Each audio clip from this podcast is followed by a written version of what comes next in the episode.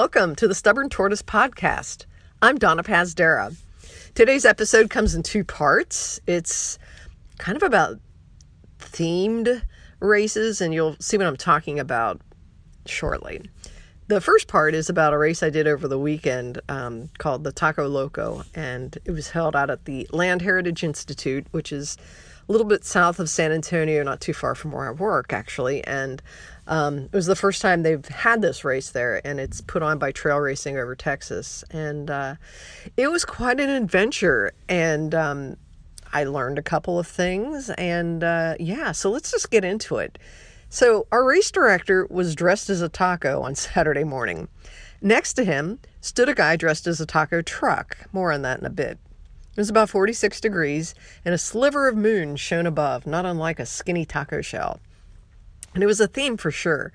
The inaugural El Taco Loco race held south of San Antonio on some land featuring open prairies, a river, and woodlands. People ran 100K, 62 miles, 50K, 31 miles, 25K, 15 and a half, 10K, 6 ish, and 5K, 3 ish. Had to do the math for a second. Uh, and it's on this fast sort of flattish course. And finishers got a wooden taco medal, but the 100K finishers really got a cool thing. They got a taco belt buckle with a taco holder built into it. and then Rob Goyen of the taco costume gave us 25 cares a rundown of the route, which for me went in one ear and out the other because I cannot follow instructions that go past three items. Uh, but the biggest thing of note was his declaration that there are only four good weather running days in Texas and that this was one of them. And then he described the remainder as hot, hotter, and fucking hot. We all chuckled. Some were bundled up like babushkas, some were dressed like regular runners, like me, and a few wore taco outfits. Well, it is going to be Halloween. Uh, and a good third of the people, though, had forgotten their headlamps, so it was sort of a jumbly mess as those without struggled to see in the darkness after we took off. And then we all violated one of the cardinal rules of trail running don't follow the person ahead of you because they may not know where they're going. So, about a half mile in, we all made this left turn and ended up on this stretch of land that was littered with freshly chopped tree branches and tree stumps, and it made running a hellish experience in the darkness, even if you had a headlamp. And then a few minutes later, a wall of headlamps came toward us. What the hell? Someone shouted that we were all going the wrong way. it kind of reminded me of how I picture lemmings about to run off of a cliff and then suddenly retreat. I grumbled about having to retrace our path through the blown out remains of what used to be a forest and I consoled myself with the fact that at least there weren't rocks to trip over. My friend Mary Kay, one of the faster ones who charged with the pack, was now running next to me because of the turnaround. She was using an interval timer of four minutes running, one walking. It sounded perfect, and I managed to hold her pace for about five minutes, and then she and her husband Eric galloped ahead. And right around that time, I spotted a familiar figure just ahead Maria, one of my favorite trail running companions, and she was running and hiking with Roy, and they were doing the 50K. I kind of felt bad because I had abandoned her, sort of, uh, when I made a late decision to drop down to the 25K, because we had trained together for much of the time and planned to stick together for the race. And I was really glad that she had a companion. We chatted a little and then I ran ahead.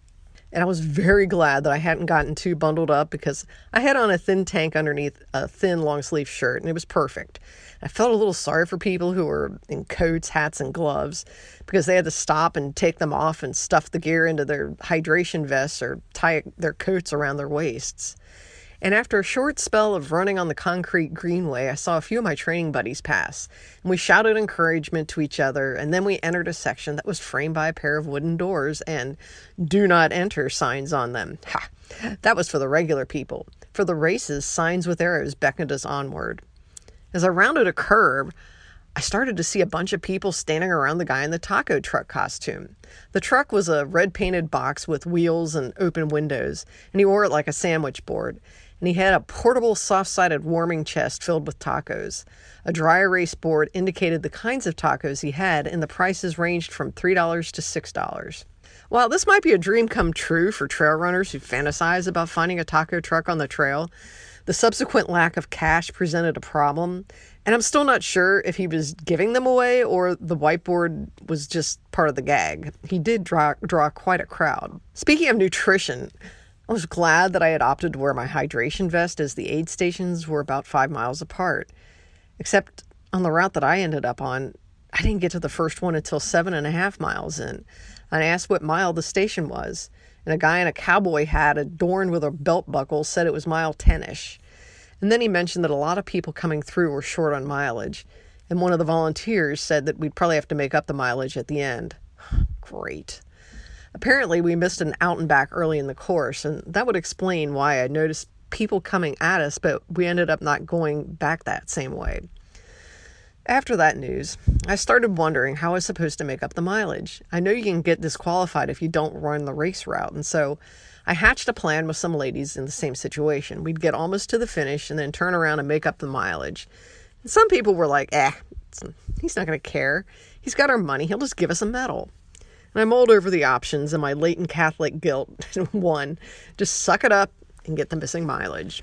And not long after, I followed a man and a woman through a really weird part of the woods, and we had to hop over a tree lying on the ground. They stopped ahead looking around. Where were the green course flags? we stuck together and happened upon a couple of ladies who were coming from the other way. And we worked it out that we'd missed a turn, so we had to double back. Well, at least I was getting some additional mileage, so I would have less to make up. It was then that I dubbed the race El Course-o Loco. Everyone, it seemed, got lost, turned around, or missed parts. And I hung with the woman uh, who had the same mileage as me. And we chatted a little while, and then I ran ahead. I spotted Maria and Roy. This time they were ahead of me. How did that happen? Because they were behind me when I left them before. we compared mileage and they had almost two miles more than me. I explained what had happened and what I planned to do, and then they ran ahead. Sorry about my cat. I felt like the course would never end. I got faked out about two miles from the finish when I saw Scott, one of my training coaches, heading out for a second loop of the 50K. But then the course wound around and continued until I was in what seemed like a field that had been freshly mowed. Two women passed in the opposite direction. Are you making up lost mileage? I asked. Yeah. So it turns out I was about a half mile to the finish. So I, I plodded on until I got to a fence that was within eyeshot of the finish. And then I was about at 14.3 miles. I turned around and ran about 0.7 miles out. I was freaking out people because they thought they were going in the wrong way when they saw me and I explained what was going on. And a pack of women spotted me, and we talked about their missing mileage, and they agreed that they would turn around and double back once they got closer to the finish. And I thought it was interesting that only women were doing this. Not saying anything, but just saying. In the end, I trotted over the finish line in three hours and 57 minutes. I felt good about my time, and it wasn't a particularly fast race for me, but considering the detours, I did okay. And then I spotted Maria as she was getting ready to head out for her final loop. She looked good and was in positive spirits, and I know it had to be hard going back out there when her training companion was already finished. And I don't disparage anyone who didn't make up the missing mileage, but we all learned a lesson that day. Run your own race and don't follow a pack unless you're certain they're in the right direction. Indeed. Now, that was the first time I think I've ever had to do that, so it's kind of weird, kind of weird. Anyway, part two coming up. This is uh, called Dumbest Idea Ever, aka Die Hard at the Power Lines. This happened about two years ago. I got an email in late January that had the subject line Dumbest Idea Ever. I had to look. It was from Edward Sosa, a guy I've never met, but is part of San Antonio's premier trail running group, the Rockhoppers. He was proposing a fat ass, trail runner speak for self supported, uh, at the end of March at this place called the Power Lines. And it's this rocky, steep, hellish three mile out and back west of town. It's unmarked, cuts through a ritzy golf course and a bunch of neighborhoods with expensive homes. There's also a long spine of power lines along the way. Oh, and there's more than 1,300 feet of elevation gain in six miles. It's a favorite spot for the hardcore trail runners in these parts. And the event would feature the following Die Hard, six hours. Die Harder, 12 hours. Die Hardest with a Vengeance, 24 hours. Essentially, you pick the amount of time that you wanted and would attempt as many out and backs as you could finish within the allotted time. I'd only run, if that's what you want to call it, out there a handful of times, and I finished the six mile loop once. As soon as I saw Edward's makeshift event flyer, I was sold. It features Bruce Willis's face superimposed over these flaming uh, power line towers and the uh, overlooking the city of San Antonio. It's it's pretty hilarious. And the headline reads 24 hours of sheer adventure. oh gosh. I signed up for only 6 hours only. It's like that adage about ultra runners. If there's a longer distance, say 100k and you're doing half, you say you're only doing the 50k. This mindset bewilders most folks, but we honestly feel like we're slacking if we pick the lesser distance. Still, I knew my limits. To prep for this event, who am I kidding? I didn't. When I first moved to San Antonio, I spent solo weekends clambering on rocks and hills at various local parks, and my pace suffered. A few months ago, frustrated with my inability to move at a pace that wasn't completely embarrassing, I discovered some of the flattish parks and trails, and my speed improved well, for me. But I hadn't done any rocky hill running since Bandera 25K in January, and I finished in over five hours, which was one of my slowest races to date. And Friday afternoon before the race, I picked up some snacks and began looking for water bottles for my hydration vest. And I half heartedly stuffed a gel and some honey stinger chews in a pocket. I also picked up this new sports drink called Sword. It was billed as less sweet than my go to Tailwind. And these powders mix with water and provide electrolytes and calories, yada yada, so you don't need to bring food um, during a long workout. I have trouble eating when I'm running in the heat, so I figured this stuff was worth a try. Oh, and there was an improved race flyer that surpassed the first one. Yeah, this one uh, had the power lines and a helicopter flying above it. And yeah, it was ugh, it was pretty epic. But anyway, you'd have to see it. So the night before the race, Edwards sent out an email informing us of the few details that there were, and one of my favorites was this. First person to, ri- to arrive is the official time person that says when it's time to run. Second person to arrive is the official race photographer. I do love the, the humor of the rock hoppers. Despite my attempts to cajole my Flatlander friends uh, from my former stomping grounds in the Rio Grande Valley, I only had two takers, Ben and Serkan. They arrived on Saturday afternoon, and we packed up my vehicles with coolers, lawn chairs, water, and half the snack aisle from REI and headed west about 20 minutes away. The day was warm and sunny, and I wondered how Edward, the lone 24 hourer, and the 12 hour folks were doing. We unloaded our gear at the base of the first climb, drove to a Lutheran school parking lot about a quarter mile away, and then hoofed it back to the start. I spotted Mary Kay, a familiar face from other races, and we exchanged greetings. And as I sized up the group, I figured she might make a good running buddy. A couple of minutes past six, about a dozen or so of us assembled at the start, a strip of asphalt with a pile of rocks that spelled out Welcome to the party, pals. um, then there was a countdown, and then there was a honk from what sounded like a Japanese vehicle, and then we were off. I was about a tenth of a mile in when I realized that I'd left my headlamp behind, and I turned around, snatched it from my bag, and wrapped the strap around my wrist. I figured I could make it back in under two hours and before dark, but I didn't want to take any chances. And that little delay firmly ensured my position as the caboose. It was in the 80s and the sun was a good hour and 45 minutes from setting and and the heat was already making me uncomfortable. I ran as much as I could trying to catch Mary Kay. About a mile and a half in, she turned around and headed back toward me. "Are you done?" I asked. "Yeah, I'm just doing it for time today. 30 minutes out, 30 minutes back. I'm going to the bar," she said. I was bummed to lose a potential running companion and thought her choice of going to a bar was far wiser than the rest of us marching on rocks all night. My attitude was sunny and upbeat nonetheless as I ran and hiked the course. People were cordial as they passed. Many of them knew my name and hollered at me as they passed. Edward, a wiry and soft spoken guy with a beard, was inspirational. He was encouraging as he passed, and I marveled at his ability to be out there for 24 hours looking perky. I finished the first loop in under two hours, which was fast compared to how long it had taken me earlier. And I initially planned to do three loops, but with the impending darkness, I moved my expectations back to two and a half and then finally two loops. Don Flynn, this tall, slender guy in his 60s, was one of the 12 hour runners, and he was behind me for a while as I started on the second loop. And he was aiming at 30 miles. And I was embarrassed just for shooting for 12 at this point. But I couldn't seem to nimbly travel over the rocks in the dark, so I settled on hiking it. As I ventured down the trail, Don hollered that I needed to veer left instead of right. And I, I had made that same mistake a few months ago, and I was grateful that he pointed it out for me, or else I'd probably still be out there. Kidding. It wasn't long before he passed me, his hiking poles ringing a little as they hit the rocks. I saw two figures approaching me. Donna? It was Ben and Serkan. I was surprised they were already heading back from Loop 2. Ben explained that they planned to do one more and then call it a night, and I told them my plan.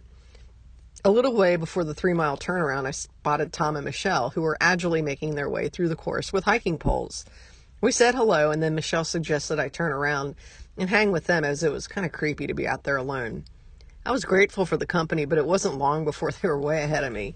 I think I need to consider hiking poles for this kind of terrain because people who had them seemed to be making better time along the rocks. I was starting to feel a little nauseous and dizzy, and I hadn't really eaten anything, and my only calories were coming from that sword, which just really wasn't enough. And as much as I am a veteran of longer distances and summer heat, I still haven't quite found that magic combination that will keep me from bonking. And then, about three quarters of a mile from the finish, I ran into Ben again. He was springing down the trail effortlessly. He said Serkan had hurt his knee and dropped, and he said he would be as efficient as he could and try not to make us wait too long.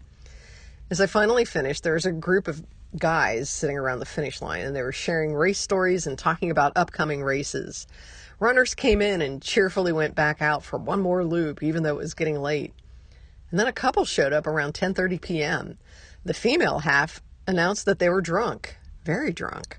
And apparently they just returned from the free Final Four concert downtown as they thought they'd cap off the night with a power lines loop. Edward, who'd materialized after taking a nap after logging over 70 miles, asked how I liked it. I really did. It was a challenge, and I would totally do it again. Next time, I need to prepare a little more. Yeah, so I was going to do that one again this year, and I did not.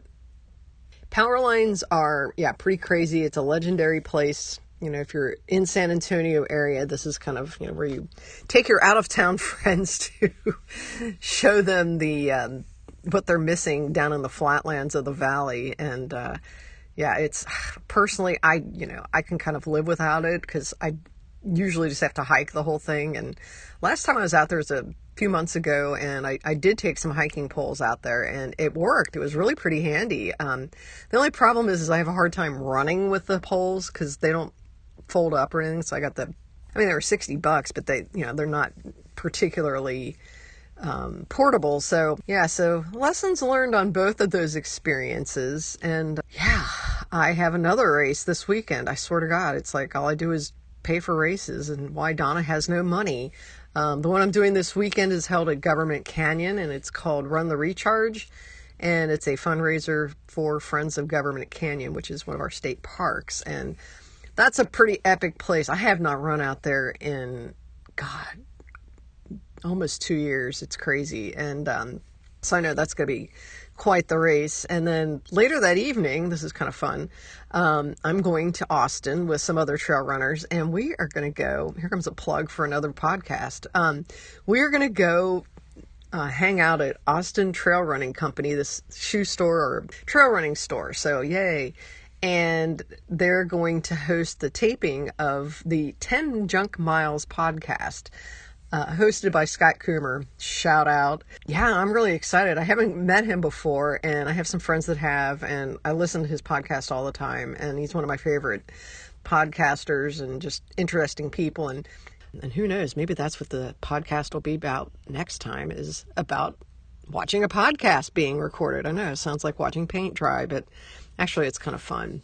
Um, I can't imagine anybody wanting to watch me do mine. Oh, goodness. Anyway, that's all I've got for now. So I'll see you next time.